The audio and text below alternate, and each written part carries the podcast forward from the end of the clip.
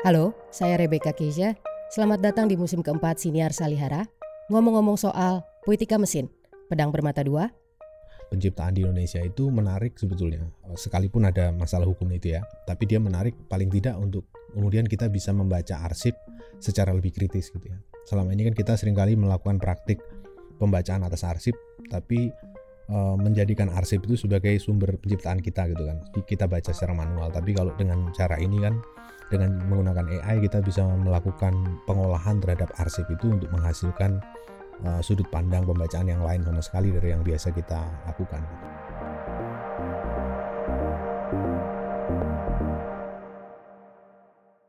Teman-teman sekalian, teknologi digital sudah tak pelak lagi mempengaruhi seluas-luasnya dan sebanyak-banyaknya, mulai dari hal-hal kecil di kehidupan sehari-hari hingga persoalan seperti uh, ekspresi, kegiatan mencipta maupun mengapresiasi. Sastra sebagai salah satu cabang dari kegiatan penciptaan uh, sebuah kesenian uh, juga tak pelak dari pengaruh teknologi digital ini. Yang sebelumnya dianggap bahwa kerja dalam sastra sangat lekat dengan um, unsur kepengarangan yang dibawa oleh pengarangnya, konteks, sejarah, uh, di mana dia berada dan sebagainya untuk membentuk bahasa yang menjadi medium ekspresinya, kini diganggu atau dicoba uh, didekati dengan sesuatu yang lebih steril atau objektif melalui uh, teknologi digital seperti kerja komputasi, uh, perangkat kecerdasan buatan dan sebagainya. Nah, sebenarnya usaha atau eksperimen ini ingin menuju pada hasil yang seperti apa gitu. Apa yang mau ditawarkan dari eksperimen ini? Apakah eksperimen ini juga akan menjadi sebuah hal yang memperkaya cara kita membaca, mengapresiasi karya sastra dan kesenian pada umumnya? Kalau iya, seperti apa kira-kira pengayaan yang dilakukan, kesempatan yang dibuka dan potensinya? Namun, kalau mengganggu, apa gangguan yang diberikan? Dan apakah ini gangguan yang buruk bagi perkembangannya atau mematikan misalnya cara kita membaca dan mengapresiasi? Bersama saya uh, hari ini untuk membicarakan hal tersebut telah hadir Martin Suryajaya. Halo Martin. Halo Beka. Apa kabar? Baik. Sehat-sehat ya. Sehat. Saya bacakan sedikit uh, profil Martin. Martin Suryajaya adalah seorang penulis dan dosen. Ia meraih gelar Doktor Filsafat dari Sekolah Tinggi Filsafat Driyarkara, Jakarta. Martin mengajar di Sekolah Pasca Sarjana Institut Kesenian Jakarta dan konsultan kebijakan di Direktorat Kebudayaan, Departemen Kebudayaan, di Kementerian Pendidikan, Kebudayaan, Riset, dan Teknologi. Nah, bukunya yang terbaru yang akan menjadi pijakan kita ngobrol pada hari ini uh, berjudul Penyair Sebagai Mesin, sebuah eksperimen dalam penulisan jauh dan sejarah lain puisi Indonesia, diterbitkan Gangkabel tahun ini dua ribu dua puluh tiga. Um, Dan banyak novel-novel Martin yang lain yang juga saya pikir menantang cara kita membaca dan mengapresiasi uh, karya sastra. Uh, Martin, berangkat dari uh, karya tersebut, kita akan ngomong-ngomong soal Puitika Mesin, hmm. pedang bermata dua, itu mungkin pertanyaan gitu ya. Sebelum menuju ke sana, saya mau nanya, kenapa sih Martin kamu memilih untuk melakukan percobaan ini? Karena saya pikir di Indonesia kita masih punya banyak masalah soal literasi, apresiasi sastra dan sebagainya. Uh, terus sekarang sudah mencoba hal baru untuk membaca sastra gitu ya. Hmm. Uh, mungkin di luar sudah banyak yang melakukan hal ini, berangkat dari lingkungan akademis juga. Tapi kalau kamu kenapa melakukan hal ini dan kenapa puisi? Hmm, Oke. Okay.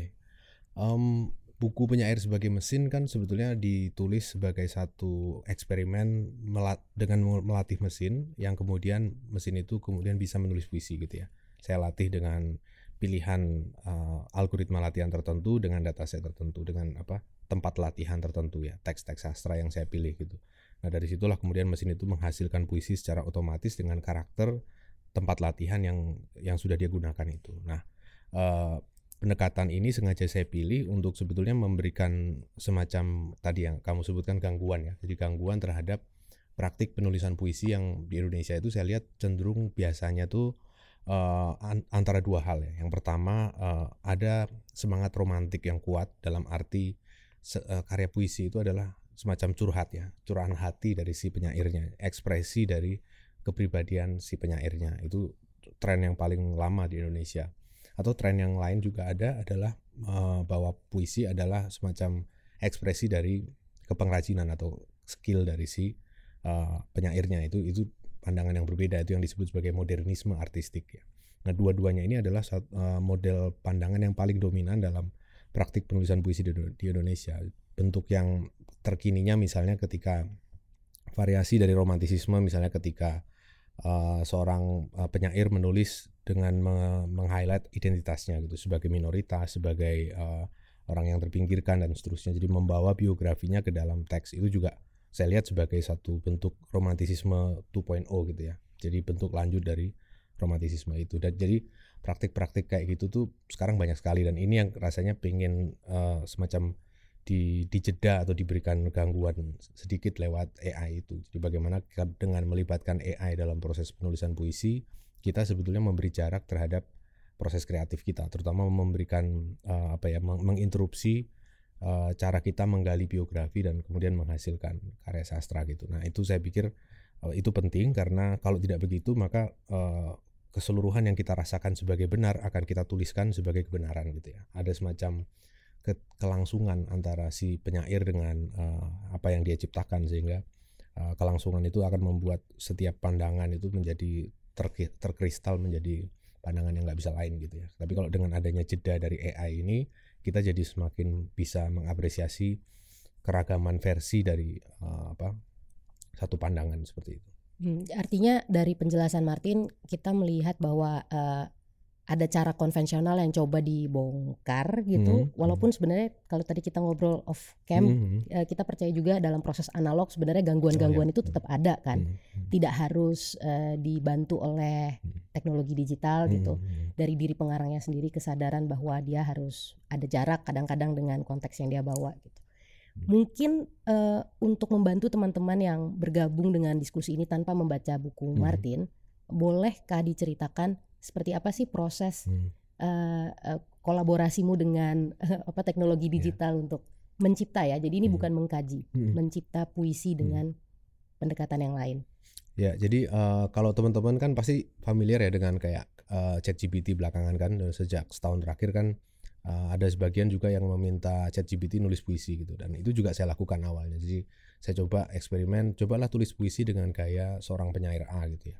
Tapi hasilnya sepertinya saya merasakan kurang pas, karena uh, yang sering muncul adalah uh, si ChatGPT ini hanya mengambil semacam trademark dari si penyairnya, misalnya kata-kata tertentu, lalu ditaruh dalam puisi yang sebetulnya bukan dari gaya penyair itu gitu. Nah, dan disitulah kemudian muncul pertanyaan bagi saya, kok uh, bagaimana caranya kita bikin mesin, melatih mesin yang bisa menghasilkan puisi dengan gaya yang mirip seperti Uh, dataset atau himpunan data yang dia gunakan untuk latihan gitu. Maka langkahnya kemudian adalah saya me- me- menyeken dulu, pertama-tama membangun korpus ya disebutnya, menyeken atau membangun korpus uh, puisi-puisi yang saya pilih sebagai dataset untuk latihan mesin. Didigitalisasi maksudnya? Di, ya, di, di, di scan, didigitalisasi, dan termasuk di dalamnya juga membersihkan typo ak- akibat scanning ya. Biasa proses uh, memindai itu menghasilkan typo yang lumayan, misalnya huruf hmm. C Uh, huruf D itu seringkali disalah pindai menjadi C dan L gitu. Mm. Karena mirip ya, secara bentuk kan mirip. Nah, maka itu harus diperhatikan satu-satu, dicek lagi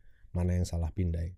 Seperti itu setelah dirapikan, lalu kemudian saya pilih uh, beberapa algoritma pelatihan yang ada di GitHub ya, satu website repository gitu. Isinya kode-kode berbagai macam, dan di situ bisa kita bisa gunakan secara gratis. Pilih, waktu itu saya pilih lima ya, lima arsitektur yang berbeda. Saya uji cobakan ke korpus yang sudah saya bangun itu gitu. Mm. Nah, dari situlah kemudian saya tentukan dia latihan berapa ratus kali. Latihan dal- dalam hal ini berarti mesinnya itu akan membaca keseluruhan naskah korpus itu, lalu me- kemudian dia melakukan u- menebak-nebak gitu ya. Jadi menebak uh, setelah kata ini akan ada kata apa gitu. Dia lakukan itu selama, tergantung ya, kita set misalnya seratus dua puluh, seribu kali dan seterusnya gitu. Sorry, ini apa yang seratus dua puluh? Uh, latihannya, oh, jumlah latihannya. latihannya gitu. Jadi dia mulai dari awal sampai akhir itu satu kali ya. Jadi membaca keseluruhan korpus dari cover ke cover itu satu kali. Jadi bisa di set sampai seratus ribu atau berapapun yang kita mau gitu. Dan rata-rata saya pilih seratus dua puluh karena uh, setelah itu ada diminishing return. Jadi antara efek yang ditambah, apa kecerdasan yang ditambah dari penambahan jumlah latihan dengan waktu yang dibutuhkan itu gak sebanding. Jadi ya saya pikir seratus dua puluh kayaknya ideal gitu. Kecerdasan tuh kompleksitas ya, uh, dia dalam hal membaca datanya. Dia membaca data itu kayak gitu. Kan dia ada kurva latihannya. Jadi kita hmm. bisa melihat gitu. Kurvanya itu tidak lagi seoptimal kalau sampai dengan seratus dua puluh gitu. Maka berhenti di seratus dua puluh itu memakan waktu rata-rata untuk korpus puisi Indonesia yang jum- jumlah uh, puisinya kan gak terlalu banyak ya. Paling nggak sampai satu megabyte gitu, hmm. uh, paling itu memakan waktu tiga puluh menit lah untuk latihan sampai seratus dua puluh kali itu. Hmm. Nah uh, itulah yang kemudian uh, saya gunakan sebagai model latihan, terus dari situ saya pantik dia, kita pilih kata sebagai prompt ya, misalnya kayak kata aku gitu, kata dan atau kata ke gitu ya. Nah memilih kata prompt ini saya sesuaikan berdasarkan lima frekuensi kata, lima kata yang frekuensinya paling tinggi di dalam korpus, artinya misalnya di korpusnya Chairil Anwar yang paling tinggi adalah kata aku, terus kata dan misalnya, maka itulah yang saya gunakan sebagai prompt untuk meminta si A I ini menulis puisi dengan awalan kata itu gitu. Jadi dia akan menulis dengan awalan kata aku, setelah itu silakan dilanjutkan, saya tentukan misalnya seribu kata gitu. Jadi dia akan meneruskan aku lalu seribu kata selanjutnya.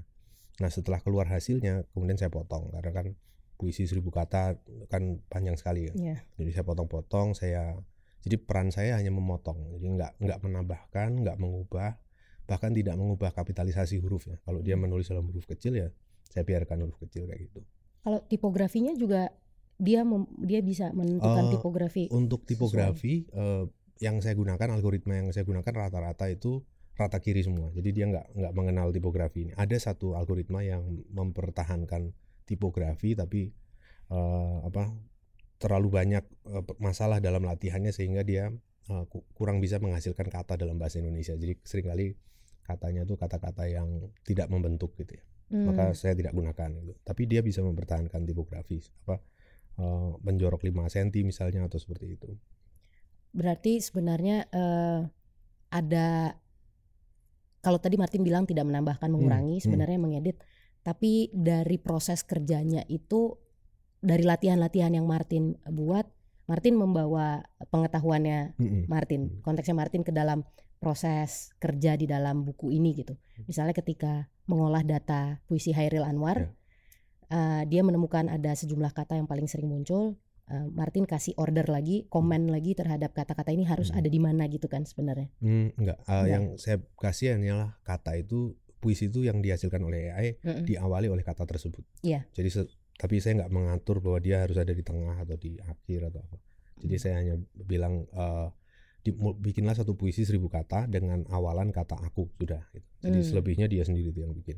Kalau menurutmu, ap, jadi apa istimewanya kalau kita menggunakan uh, pendekatan ini? Tadi kan hmm. juga kamu bilang sebenarnya karena datanya puisi Indonesia tidak terlalu banyak, hmm. maka sebenarnya variasi yang mungkin dihasilkan. Hmm. Uh, Aku nggak tahu yeah. apakah jadi lebih miskin atau mm-hmm. uh, itu satu. Yang kedua, dia dipisahkan dari bagaimana bahasa yang dipakai atau kata yang dipilih dalam puisi itu dari konteksnya ketika mm. itu diciptakan. Misalnya aku yang muncul di Chairil Anwar dengan aku yang muncul di Gunawan Muhammad mungkin mm. beda banget yeah, kan yeah, yeah. dengan aku yang muncul di uh, penyair sekarang mm, gitu mm, yang mm. kamu pakai. Mm. Uh, jadi apa istimewanya ketika dia tidak bisa melihat Uh, sejarah kata itu hmm, digunakan. Hmm, hmm. Ya, jadi um, tadi ya per- pertama karena korpusnya kecil, uh, paling sampai satu mega itu pun hitungannya udah gede ya, karena formatnya kan plain text ya, T X T gitu. Dan itu uh, bandingkan misalnya dengan ChatGPT yang latihannya itu dengan sekitar dua ratus sampai tiga ratus gigabyte. Tentu hmm. akan beda ya kemampuan dia menggunakan bahasa si ChatGPT ini dengan kemampuan A I yang saya latih tentu lain. Tapi yang membedakan, yang menurut saya menjadi kekuatan adalah A I ini hanya mengetahui bahasa sejauh itu adalah bahasa puisi. Jadi dia nggak pernah uh, membaca apapun yang lain selain puisi yang saya berikan ke dia gitu. Sementara ChatGPT kan membaca semuanya. Ya.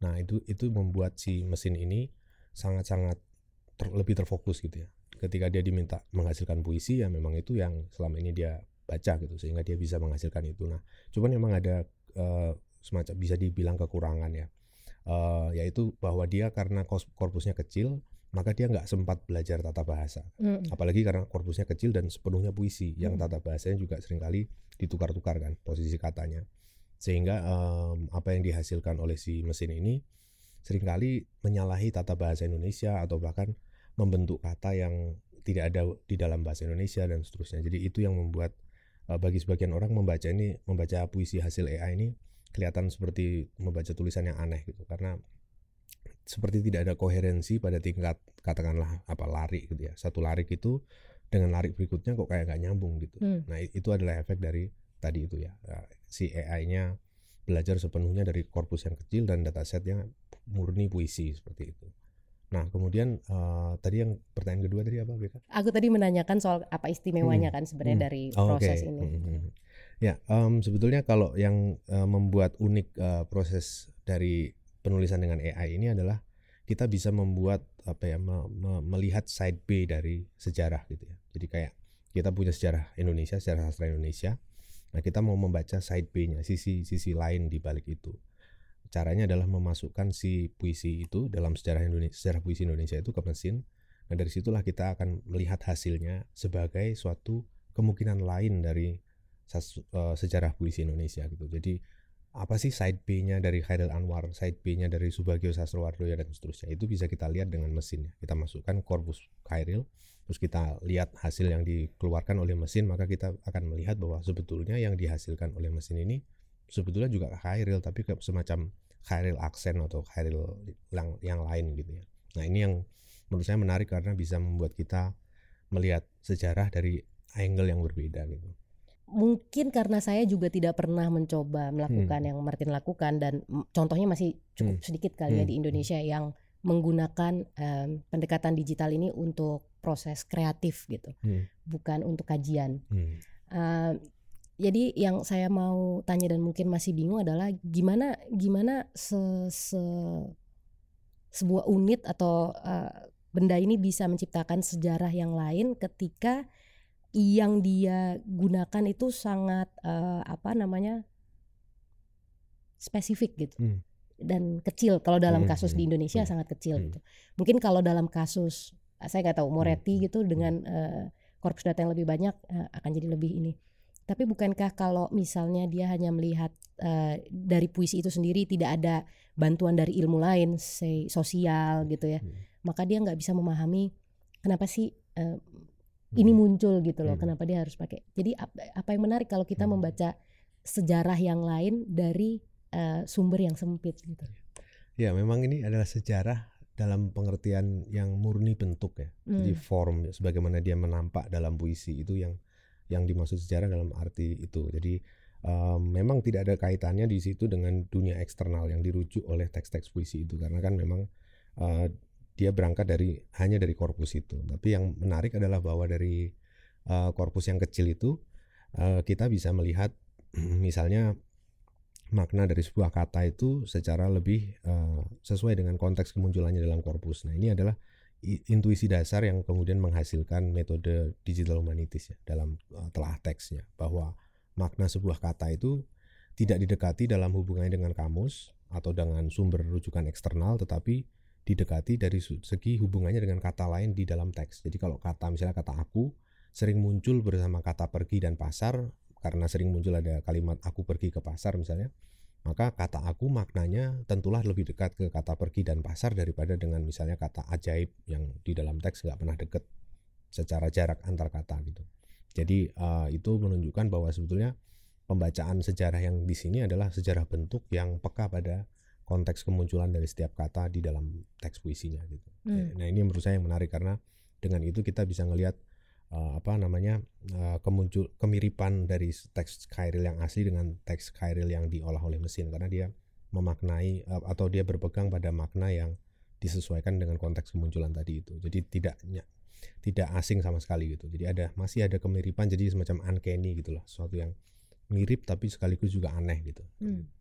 Tadi menyebut-nyebut humaniora digital, digital humanities gitu. Kita tahu bahwa kalau di Indonesia ya atau teman-teman di sini mungkin tahu humaniora dari salah satu fakultas di perguruan hmm, oh tinggi ya. Gitu ya atau pelajaran tentang uh, ilmu tentang kemanusiaan gitu dan sebagainya. Kalau human, digital humanities yang kamu maksud di sini dan beberapa kali uh, disebut, itu seperti apa sih di Indonesia perkembangannya? Saya melompat sedikit keluar karena mungkin ini juga apa ya uh, touchgroundmu untuk melakukan eksperimen ini kan, dimulai hmm. dari adanya uh, pembaruan hmm. ilmu humaniora lah kira-kira gitu. Oke, okay.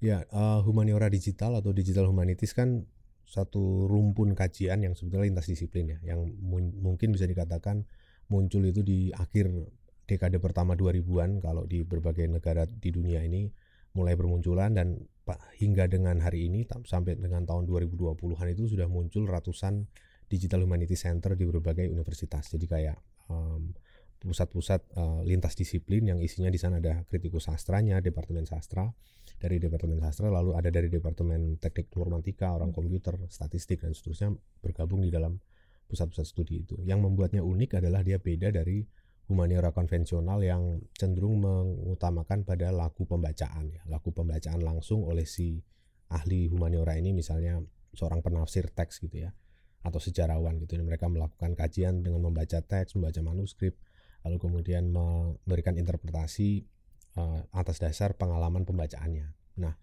ini berbeda dengan digital humanities karena digital humanities itu menghadirkan satu metode baru di dalam membaca teks, yaitu uh, dengan melakukan pembacaan yang disebut sebagai uh, distant reading ya, pembacaan jauh oleh Franco Moretti, kritikus dari Amerika.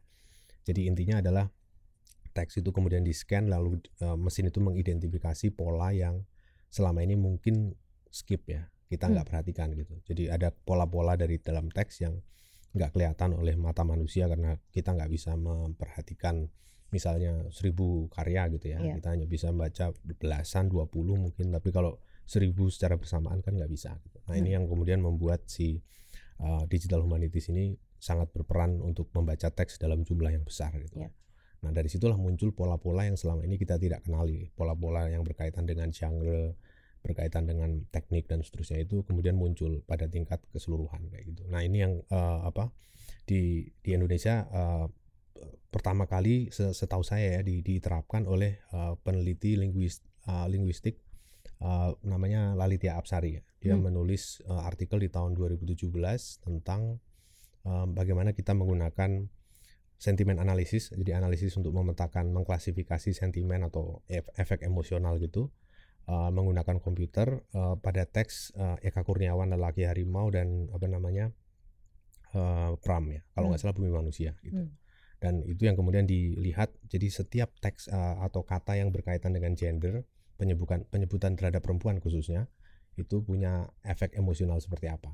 Jadi hmm. dilihat kata-katanya itu cenderung positif atau negatif, hmm. men- menggambarkan kegelisahan atau keberanian atau ketakutan atau apa gitu. Hmm. Nah dari situlah uh, si Lalitia Absari itu membangun penafsiran yang sebetulnya kritik feminis ya terhadap teks, tetapi didukung oleh data apa kuantitatif itu. Hmm. Jadi itu menurut saya Uh, apa yang pertama di Indonesia. Hmm. Setelah itu ada beberapa lagi dari akad, uh, dari bidang hmm. akademis. Di nah di Indonesia ini agak aneh ya. Uh, sejauh yang saya tahu uh, ketika digital humanities ramai dibicarakan di Indonesia, di misalnya kayak di sastra gitu, dia dianggap justru sebagai semacam bid'ah gitu. Jadi kayak semacam sesuatu yang di, harus dijauhi ya, karena dari jalan ya. Hmm, karena dia kayak semacam positivisme dianggapnya kan gitu ya. Percaya begitu saja pada teknologi dan seterusnya, sehingga Uh, dianggap bahwa itu bukan kritik sastra yang proper gitu ya, sehingga sedikit yang mempraktikannya. Setelah Lalitia saya nggak ngelihat dia dipraktikkan, maksudnya dalam pengertian artikel ya atau buku saya belum menemukan gitu. hmm. Saya sendiri coba melakukan penelitian dengan itu baru tahun dua ribu dua puluh satu kalau nggak salah, dengan menggunakan uh, tools uh, seperti itu untuk membaca misalnya perbedaan suara puitik dalam buku puisinya Nirwan Dewanto itu yang yang terbuat waktu itu dua marga. Dua marga. Jadi untuk melihat uh, seberapa terpisahkah suara antara dua orang heteronim di dalam buku itu lewat uh, apa namanya pendekatan digital humanities tadi. Hmm. Uh, dari cerita Martin dan sejauh yang saya tahu mengenai humaniora digital atau digital hmm. humanities, memang uh, cara kerja dalam uh, pendekatan ilmu ini harus lebih uh, demokratis gitu, ah, hmm. maksudnya lebih kolaboratif juga ya, ya, gitu kan. Ya, ya. uh, seperti yang dilakukan oleh uh, Lalita gitu, hmm. dengan mencari sejumlah kata yang hmm. merujuk pada situasi tertentu, hmm. itu kan tidak bisa berhenti di situ sebenarnya kan ya. Hmm. Uh, dia harus dibaca lagi. Hmm. Setelah menemukan sejumlah itu harus dibaca lagi dengan kepakaran yang lain gitu kan ya, sebenarnya betul, ya. Didekati dengan teori-teori yang hmm.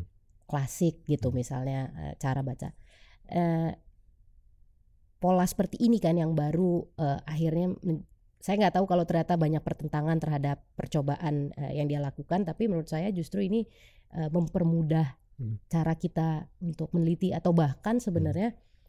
dengan kemampuan komputasi yang begitu canggih jadi lebih banyak hal-hal gila yang bisa kita pikirkan untuk kita cari tahu kan hmm, kemungkinannya. Yeah. Hmm. Itu kalau pengkajian. Hmm. Nah, kalau balik lagi ke kasus Martin, ini kan penciptaan. Kan kamu bilang bahwa yeah. uh, puisi apa uh, penyair sebagai mesin itu bukan hmm. kajian tentang uh, puisi-puisi yang kamu sandingkan hmm. gitu. Hmm. Kamu memilih puisi yang ini dengan yang ini terus kamu bikin hmm. satu puisinya gitu. Hmm. Kajiannya adalah tentang bagaimana proses penciptaan itu terjadi. Hmm. Nah, um, sebenarnya sejauh yang kamu uh, apa namanya jalani antara tujuan awal ketika punya keingintahuan, membangun program, uh, menentukan korpus data dan sebagainya, tercapai nggak sih uh, hmm. niat murnimu itu untuk membaca hmm. kalau menggunakan perangkat digital untuk sebuah proses penciptaan ya maksudku? Hmm. Ya. Um... yang sejauh yang saya alami waktu menulis itu kan uh, itu kan sebenarnya berangkat juga dari pengalaman saya waktu itu uh, uh, saya nulis buku itu kan awal tahun dua ribu dua puluh tiga ya, uh, ketika itu saya terkena COVID yang kedua yang cukup parah sampai kemudian nggak bisa merasakan apa namanya nggak bisa mencium dan mencecap gitu ya. Dan sorry dua ribu dua puluh tiga tuh tahun ini tahun awal ini, tahun ini tahun baru ini, mulai awal, menulis itu ya. hmm. Oh oke okay. Jadi uh, awal tahun ini baru mulai bekerja itu persis karena sedang COVID, terus ChatGPT lagi rame, terus kemudian saya coba itu, dan selama masa pemulihan itu kemudian saya apa belajar tentang bagaimana caranya ngelatih mesin untuk bikin puisi gitu. Memindainya semua juga baru tahun ini? Oh, memindai enggak, memindai oh. sudah saya cicil dari tahun-tahun tahun-tahun sebelumnya gitu ya. Hmm.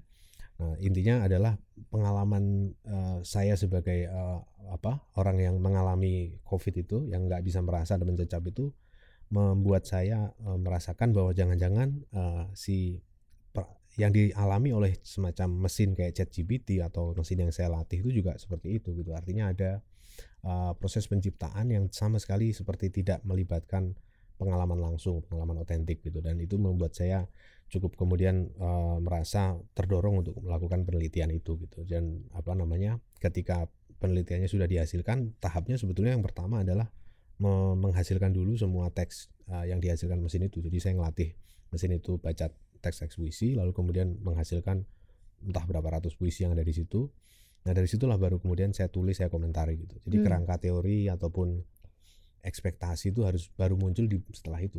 Yang pertama murni kayak eksperimen aja. Jadi kayak hmm. gimana sih nulis tanpa tanpa semacam perasaan. Biografi ya, tanpa perasaan atau biografi atau yang biografinya sifatnya kan rakitan kan. Jadi hmm. misalnya kayak saya mencampur keseluruhan teks puisinya siapa misalnya uh, Sutarji sama Sapardi juga dicampur jadi satu gitu ya. Nah itu kan uh, berarti biografinya nyampur ya di antara keduanya gitu ya. Uh, sehingga hasil yang muncul adalah suatu uh, puisi uh, kumpulan puisi yang tidak terbaca sebetulnya di belakang itu ada siapa gitu ya. Hmm. Karena di, di belakang situ sebetulnya rakitan di antara dua orang penyair gitu, yang punya biografi yang berbeda. Hmm. Dan pada satu kasus bahkan saya merakit dari empat orang yang berbeda. Heru Joni Putra, hmm. ada Nima Dipurnama Sari, terus ada Aiprosidi, sama satu lagi saya lupa siapa gitu. Jadi dirakit jadi satu sehingga biografinya juga pastinya tercampur gitu. Sehingga teks yang dimunculkan itu berbeda sama sekali dari teks aslinya, teks penyair aslinya. Dan itu um, sejauh yang saya lakukan saya cukup puas dalam pengertian bahwa uh, dari situ muncul kemungkinan lain dalam uh, menulis tanpa melibatkan biografi ya, atau dengan biografi yang acak-acakan gitu. Dan saya pikir ini meng-highlight juga bagaimana uh, uh, semacam kritik terhadap sastra Indonesia hari ini yang, yang cenderung membawa, seringkali membawa biografi ke dalam naskah dan kemudian dengan mudah meminta didengar gitu ya. Kan kita sekarang era di mana kita semua ingin didengar gitu. Tapi bagaimana kita kemudian bicara tentang sesuatu yang tidak terdengar seperti halnya mesin ini gitu ya. Karena dia kan sebetulnya punya identitas yang tercacah-cacah dalam berbagai macam biografi asalnya gitu, sehingga uh, orang tuh nggak bisa langsung mendengar uh, asal usulnya gitu. Dia merupakan campuran dari berbagai hal gitu. Nah ini yang kemudian saya pikir bisa di apa ditawarkan sebagai semacam temuan dari buku itulah gitu. Tadi kamu bilang bahwa mendengar dari kepribadian hmm. mesin hmm. gitulah ya. Hmm. Uh, seberapa secara teknis nih, seberapa sering atau seberapa lama itu harus dilatih sampai dia punya uh, kepribadian yang bisa bilang bahwa kalau puisi G M dan puisi uh, Taufik Ismail ya kalau hmm. saya nggak salah digabung maka jadi gini gitu kan, sebenarnya gitu kan. Hmm. Ini ada Gunawan Ismail misalnya hmm. gitu kan, ibaratnya bikin puisi ya jadi kayak gini gitu. Itu hmm. tuh kayak apa sampai uh, seberapa hmm. sering dan? Jadi uh, yang disebut sebagai epoch latihan, uh, jumlah latihan itu uh, akan memang sangat berpengaruh pada hasil akhirnya gitu. Kalau kita ngelatihnya terlalu sedikit, maka yang dihasilkan biasanya tuh si mesin belum sempat belajar kan, maka uh, susunannya pasti berantakan gitu ya. Tapi kalau terlalu sering latihan, maka ada risiko juga, yaitu mesin ini akan menghafalkan korpusnya. Hmm. Sehingga ketika kita minta dia nulis, dia akan mengulang keseluruhan puisi di Beranda Ini Angin Tak Kedengaran Lagi misalnya gitu. Dengan bentuk yang sama. Dengan bentuk yang sama, karena dia menghafalkan. Itu mesin itu seperti itu. Jadi kalau dia diminta untuk berlatih terlalu banyak um, dengan soal yang sama, katakanlah seperti itu ya, korpus yang sama itu, maka dia akan cenderung menemukan bahwa yang paling mudah untuk bisa menguasai satu teks adalah menghafalkannya gitu. Dia hmm. persis menghafalkan satu persatu gitu. Nah, ini harus di, diatasi dengan teknik di dalam apa namanya uh, apa uh, pemrosesan bahasa alami yang disebut sebagai dropout ya. Jadi di uh, la, proses latihannya itu dipasangin satu lapisan yang disebut lapisan dropout. Itu artinya adalah lapisan yang memblackout, menutup beberapa susunan kata di dalam teks korpusnya sehingga mesin itu tidak bisa menghafalkan. Hmm. Karena kata aku pergi ke pasar, kalau kata perginya ditutup kan, dia nggak bisa menduga setelah ini ada kata apa gitu. Jadi dia tidak bisa menghafalkan gitu. Nah ini yang kemudian membuat si mesin terpaksa harus belajar bukan menghafalkan gitu. Nah hasil dari mesin yang dengan lapisan drop out itu jauh lebih bagus gitu. Walaupun memang tetap ada risiko dia akan menghafalkan kalau jumlah latihannya kebanyakan gitu. Maka saya pikir seratus dua puluh itu ideal antara apa perpaduan antara yang kalau yang latihannya terlalu sedikit nanti dia tidak bisa menulis ya, kalau yang latihannya terlalu banyak dia nanti akan menulis sama persis seperti puisi aslinya gitu. Artinya sebenarnya kita eh, dengan bantuan teknologi digital hmm. ini kita tuh sebenarnya main-main dengan kepala kita sendiri tapi yang lakuin hmm. yang lain gitu. Ya, ya. Hmm. Sehingga potensinya jadi lebih hmm. Hmm. banyak gitu ya, hmm. lebih kaya gitu. Ya. Hmm. Kalau soal proses itu oke okay, gitu. Maksudnya menarik juga ya sebenarnya hmm. kalau kita main-main. Apalagi tadi kamu bilang bahwa nggak ada ekspektasi atau tujuan mulia tertentu hmm, hmm. dari awal banget hmm, kamu mau nyoba-nyoba. Cuman kan kamu berkali-kali uh, mengatakan bahwa terinspirasi dengan situasi tidak bisa mengecap, tidak bisa hmm, merasa. Ya, ya. Dan kamu di awal juga bilang bahwa ada ada satu uh, uh, paham dominan tentang penciptaan puisi hmm, atau apresiasi hmm, pada karya sastra yang selalu melibatkan uh, apa uh, romantisme, hmm. semangat romantik. Uh, curhat, mm-hmm. terus ekspresi kepenga- kepengrajinan gitu. Mm-hmm. Um, penasaran aja, memangnya dengan hal-hal ini uh, apa apa yang buruk dari hal-hal ini? Maksudku, mm-hmm. kenapa harus diganggu mm-hmm. gitu? Wow, kan okay. Ini bisa kaya banget sebenarnya yeah, kan, yeah, yeah. Uh-huh. bisa kaya juga. Walaupun tadi mm-hmm. proses mm-hmm. kamu meneliti itu juga seru, mm-hmm. cuman mm-hmm. kenapa dua hal ini harus diganggu-ganggu? Yeah, yeah. Uh, buku itu sebetulnya uh, ada satu hal yang sering berulang ya dalam tulisan uraiannya itu adalah ke, uh, kritik terhadap semacam akal sehat atau uh, terhadap perasaan benar dengan sendirinya ya, merasa yakin, merasa self evident. Jadi konteks yang juga mempengaruhi buku itu adalah situasi di sosmed kita yang penuh dengan gatekeeper dan seterusnya gitu ya, yang orang yang men- merasa lebih paling tahu tentang sastra, tentang puisi yang benar itu gini dan seterusnya itu. Nah semua itu menurut saya adalah cerminan dari rasa yang tidak dikendalikan gitu. Rasa yang tidak terinterupsi gitu. Jadi pengalaman merasakan sebagai sesuatu uh, dari sudut pandang orang pertama dan tidak ada orang lain yang bisa mengkonfirmasi atau menolaknya gitu. Dan itu meneguhkan semacam intuisi bahwa apa yang saya pikirkan, apa yang saya rasakan ini benar, ini valid dan seterusnya gitu. Dan sosmed penuh dengan seperti itu ya, dan sastra kita juga penuh dengan seperti itu. Nah, ini yang pengen saya interupsi sih. Dengan cara menghadirkan mesin sehingga kita punya ruang bagi untuk mencegah keyakinan terhadap apapun yang kita anggap self-evident atau jelas dengan sendirinya itu, yang dibawa oleh perasaan atau keyakinan tentang tadi ya, skill atau ke- keperajinan sastra gitu. Hmm, ini menarik sih Kak, ketika kamu bilang bahwa gatekeeper berseliweran di media hmm, sosial. Hmm. Padahal kita tahu bahwa karakter dari hmm. dunia internet yeah, gitu hmm, sebenarnya hmm. tidak hierarki, non-hierarkial yeah, yeah, gitu yeah, kan. Yeah. Hmm. Artinya kalau saya meng-cancel pandangan kamu misalnya hmm, di hmm, Instagram kan tidak akan berpengaruh apa-apa padamu. Hmm, tidak hmm. akan membuat orang berhenti membaca Martin. Oh, yeah, yeah. Justru hmm. curiganya lebih banyak yang mau baca kamu oh, karena iya, iya, terjadi iya. Ah, terjadi kontroversi, uh, gitu. kontroversi hmm. itu gitu. Maksudku uh, benar, hmm. memangnya benar gitu. Itu masih uh, sesuatu yang harus kita hmm. perjuangkan gitu, lawan iya, dengan iya, iya, iya. situasi di dunia digital seperti itu, hmm. media sosial. Ya, karena aku pikir kita kan sekarang menghadapi satu situasi di mana kita ini semakin tersekat-sekat ya berkat media sosial ya. Artinya karena di media sosial kan ada algoritma yang mendekatkan orang yang sepikiran kan, yang kemudian kemudian kita masuk ke dalam kamar gema yang pendapat kita itu digemakan oleh orang-orang yang sepikiran dengan kita, sehingga kita nggak praktis nggak punya teman yang punya pikiran jauh berbeda ya, ber, e, bertentangan gitu, sehingga ketika kita bertemu dengan orang seperti itu yang bertentangan pikirannya dengan kita yang selama ini kita tidak jumpai di media sosial circle kita, maka itu akan menghasilkan reaksi yang seringkali penuh dengan kekerasan, kayak misalnya menganggap bahwa yang lawan bicara nggak bisa berpikir dan seterusnya seperti itu. Jadi hal seperti itu sangat difasilitasi oleh media sosial, dan itu saya pikir akar persoalannya ada pada tadi ya, bagaimana sudut pandang orang pertama itu terus-menerus divalidasi di dalam circle atau echo chamber atau kamar gema itu gitu. Dan itu yang kemudian perlu diganggu dengan model penulisan puisi yang membuat uh, bukan menolak sama sekali curhat, tapi membuat curhat itu sebagai satu hal yang bisa didiskusikan gitu.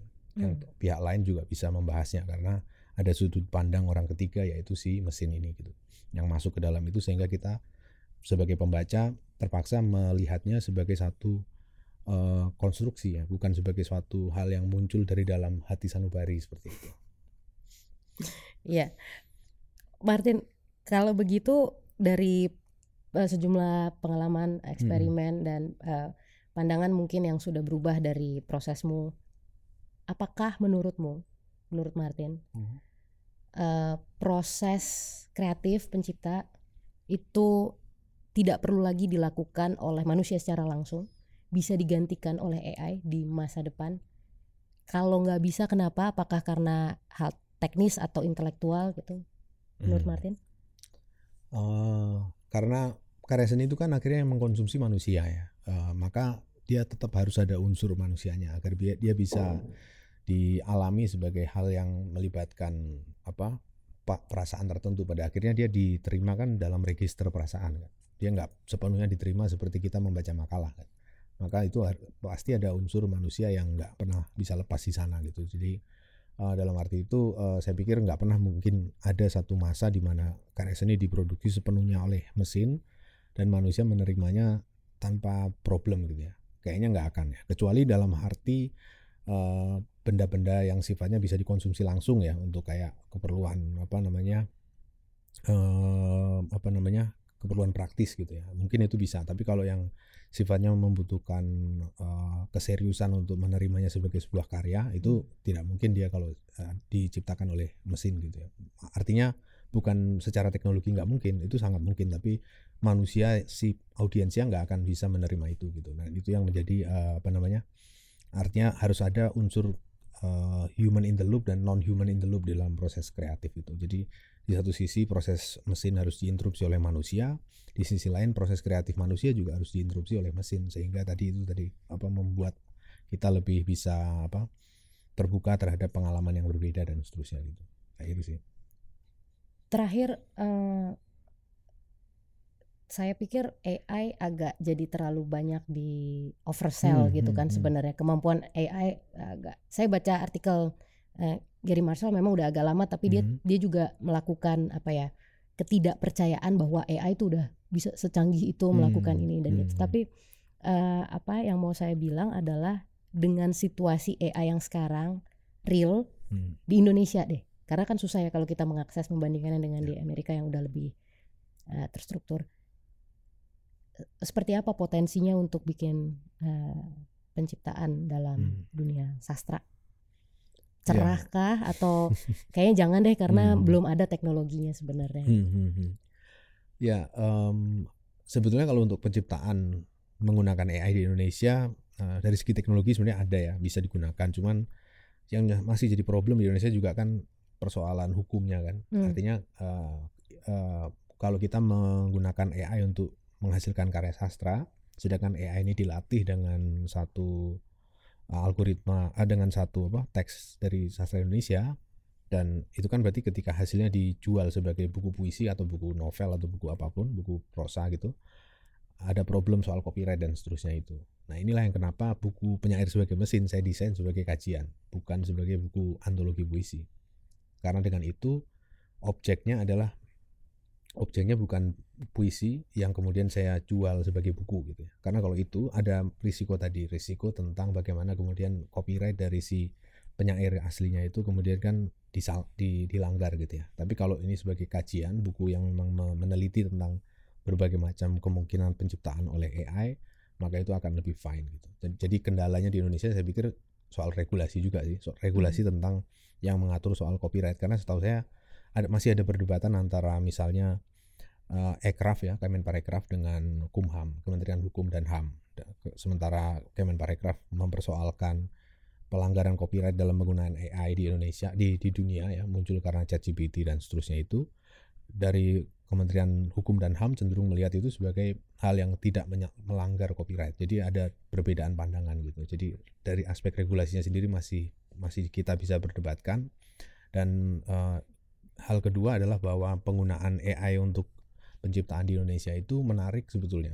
Sekalipun ada masalah hukum itu ya, tapi dia menarik paling tidak untuk kemudian kita bisa membaca arsip secara lebih kritis gitu ya. Selama ini kan kita seringkali melakukan praktik pembacaan atas arsip, tapi e, menjadikan arsip itu sebagai sumber penciptaan kita gitu kan. Kita baca secara manual, tapi kalau dengan cara ini kan, dengan menggunakan A I kita bisa melakukan pengolahan terhadap arsip itu untuk menghasilkan e, sudut pandang pembacaan yang lain sama sekali dari yang biasa kita lakukan gitu. Dan itu e, menurut saya satu cara untuk meneliti arsip dengan cara yang berbeda itu yang dimungkinkan oleh si A I ini. Hmm. Uh, itu kan soal hukum yang memayungi hmm. aktivitas hmm. ini dan menjamin bahwa karya-karyanya menghargai orang-orang yang terlibat yeah, di dalamnya. Yeah. Tapi kalau soal uh, infrastruktur, maksudku ketersediaan teknologinya hmm. di Indonesia udah udah aman. Karena hmm. kalau aku nggak salah ada satu statement atau di buku gitu bahwa hmm. kamu bilang karena korpus datanya sangat kecil satu. Hmm.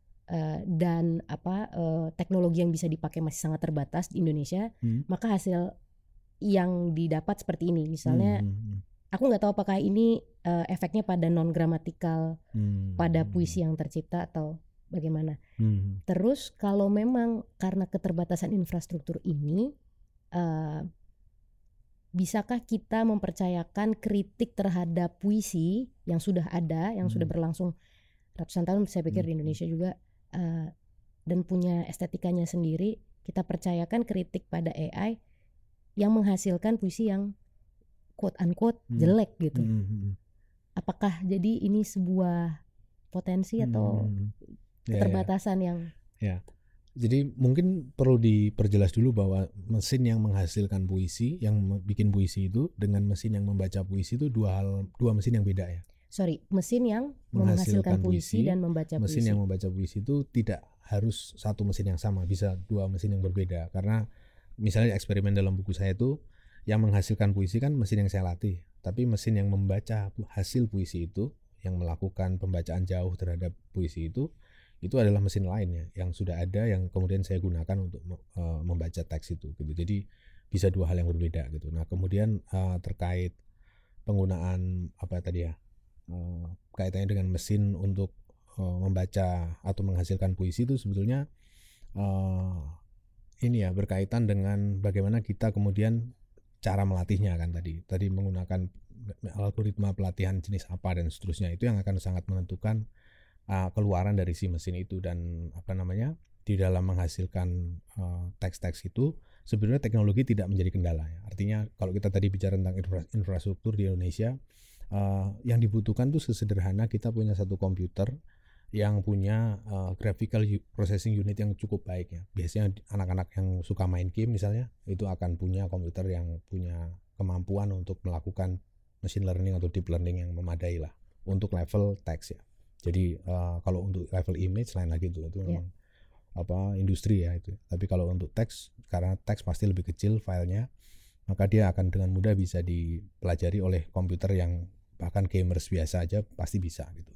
Dan uh, da- jadi dari arti itu dalam arti itu nggak ada kendala soal infrastruktur di Indonesia karena praktis sama. Yang yang menjadi kendala sebetulnya adalah algoritma pelatihannya yang sampai ini di seluruh dunia sama. Yang masih kita gunakan sekarang itu kan sebetulnya algoritma seperti R N N, L S T M itu jenis-jenis algoritmanya ya. Sampai yang terakhir kan transformer yang digunakan oleh ChatGPT itu. Mm. Nah baru mentok di situ. Mm. Dan kendala dari transformer ini adalah dia butuh dataset yang gede banget. Agar hmm. dia bisa mengemulasi cara bertutur yang natural gitu. Nah itu itu kendalanya. Sedangkan kita tahu sendiri puisi, apalagi kalau kita mau bagi per korpus penyair ya, kita bedakan per penyair, pasti korpusnya kecil kan, pasti datasetnya kecil sehingga uh, apa namanya uh, dia tidak bisa menghasilkan uh, presisi yang sama seperti ChatGPT misalnya, hmm. atau kenaturalan, kegramatikalan yang sama seperti ChatGPT karena ukurannya kecil. Nah, jadi kendala teknologinya itu bukan pada aspek infrastrukturnya, kemampuan komputasinya, tapi pada aspek uh, apa namanya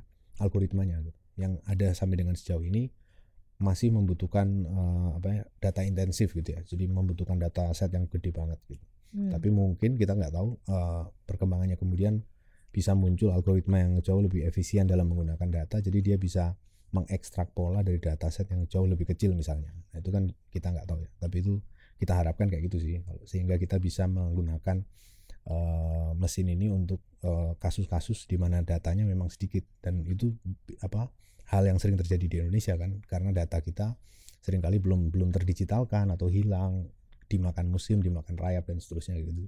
Arsip nggak ada. Nah jadi kita bekerja dengan dataset yang kecil. Gitu. Hmm, kalau soal mengkritik puisi dengan puisi yang hmm, menghasilkan hmm. puisi yang jelek hmm. dalam artian kan nggak kurang enak ya dibacanya hmm, ya sebenarnya hmm, hmm. itu ya uh, kalau yang puisi yang dihasilkan oleh mesin memang cenderung tidak gramatikal karena tadi itu ya faktor uh, apa namanya dataset yang kecil sehingga uh, algoritma latihan yang membutuhkan dataset yang besar itu tidak bisa bekerja secara op- optimal gitu ya.